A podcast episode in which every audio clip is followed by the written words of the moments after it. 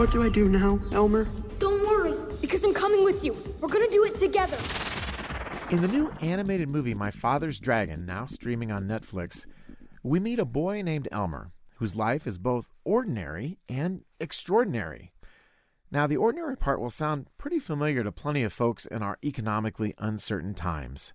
Elmer lives in a small town with his mother, and they run a modest local store. But when a recession arrives, they have to close up shop and move to the city. Elmer's mom is really struggling to find work, and her meager savings are dwindling. Talking to himself out loud one day, Elmer wonders why does everything have to be so hard?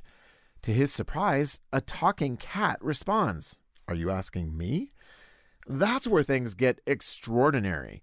The cat tells him about a dragon that's being held captive on a nearby island.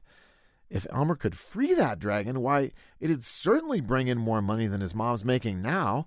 And so he sets off to free an imprisoned dragon on an island full of monsters. You always know what to do. Come on! We have to get out of here!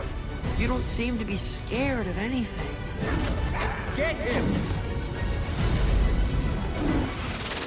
My Father's Dragon, based on a book from 1948, is packed with some really lovely messages about facing fear and not letting timidity stand in the way of doing the right thing. There is a little bit of peril here. There's also one misuse of God's name, but mostly we get a rollicking, old fashioned story of courage and compassion, one that wisely resists the urge to preach at or indoctrinate its viewers. So we're giving My Father's Dragon a 4 out of 5 for family friendliness. You can read the full review at pluggedin.com slash radio. I'm Adam Holz for Focus on the Family's Plugged In Movie Review.